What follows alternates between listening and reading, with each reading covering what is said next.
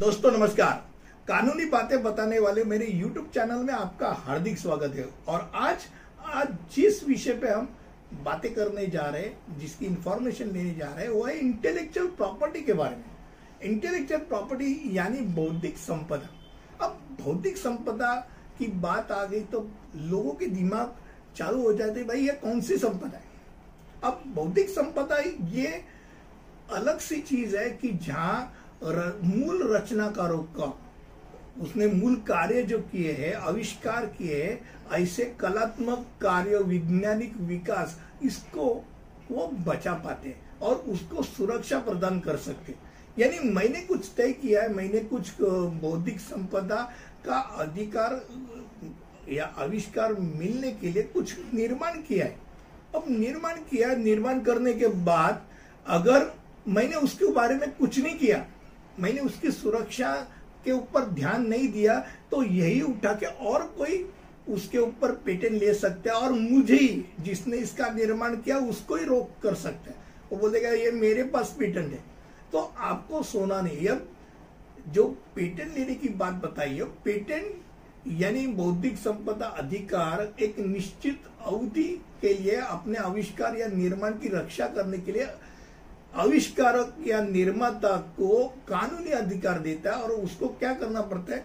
छह महीने से लेके एक साल के बीच वो मेरा है करके वो उसको बताना पड़ता है। सरकार के पास जाके कानूनी कागजात दिखा के इसके ऊपर मेरा अधिकार है, वो प्रस्तावित करना पड़ता है। अब नहीं किया तो क्या बताया मैंने? अब अगर मान लो वो एक साल के अंदर उसने आम लोगों के सामने वो सब आविष्कार किया तो उसको अधिक का अवधि भी मिलता है। पर पेटन के बारे में आप सो गए तो मर गए। आप धंधा कर रहे व्यवसाय कर रहे और अगर मान लो आपका धंधा बढ़ गया, एक नाम से बढ़ गया और आपने उसके ऊपर पेटेंट नहीं लिया तो हंड्रेड परसेंट आपका जो दोस्त है, वो वही पेटेंट का, वही शब्द लेके पेटेंट ले लेगा और आपको रोकथाम कर देगा। अब टी टाटा का टी बोलने के बाद हमको दिमाग में आता है कि ये टाटा है। और ये पेटेंट कितने साल रहते हैं तो किसी भी व्यापार चिन्ह दस साल तक रहते तो दस साल के बाद क्या होते हैं? ओपन हो जाते नहीं नहीं। दस साल के बाद उसको रिन्यू करना पड़ता है। यानी हर दस साल के बाद उसको रिन्यूअल करने के बाद क्या होता है? वो और दस साल तक चलते हैं। ये ट्रेडमार्क हो गया। अभी कॉपीराइट क्या होता है? जो जिसने साहित्यिक है, नाटकीय है, या संगीतमय है कलात्मक रचना है, अब ऐसे बारे में कॉपीराइट प्रदान की जाती है। और कॉपीराइट के बारे में एक बात ज़रूर है।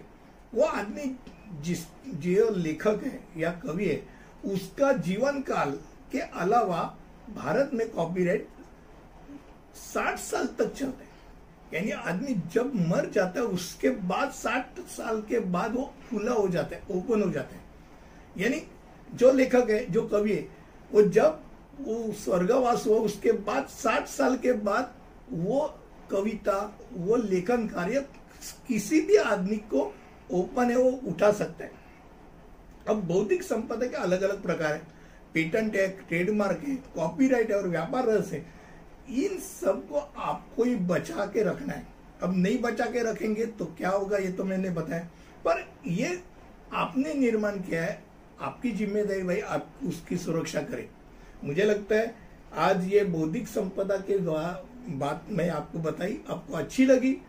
अच्छी लगी तो लाइक शेयर और सब्सक्राइब ज़रूर कीजिए। और अगले वीडियो में ऐसे कुछ बातें आपके लिए लेके आऊँगा। तब तक के लिए अलविदा, धन्यवाद।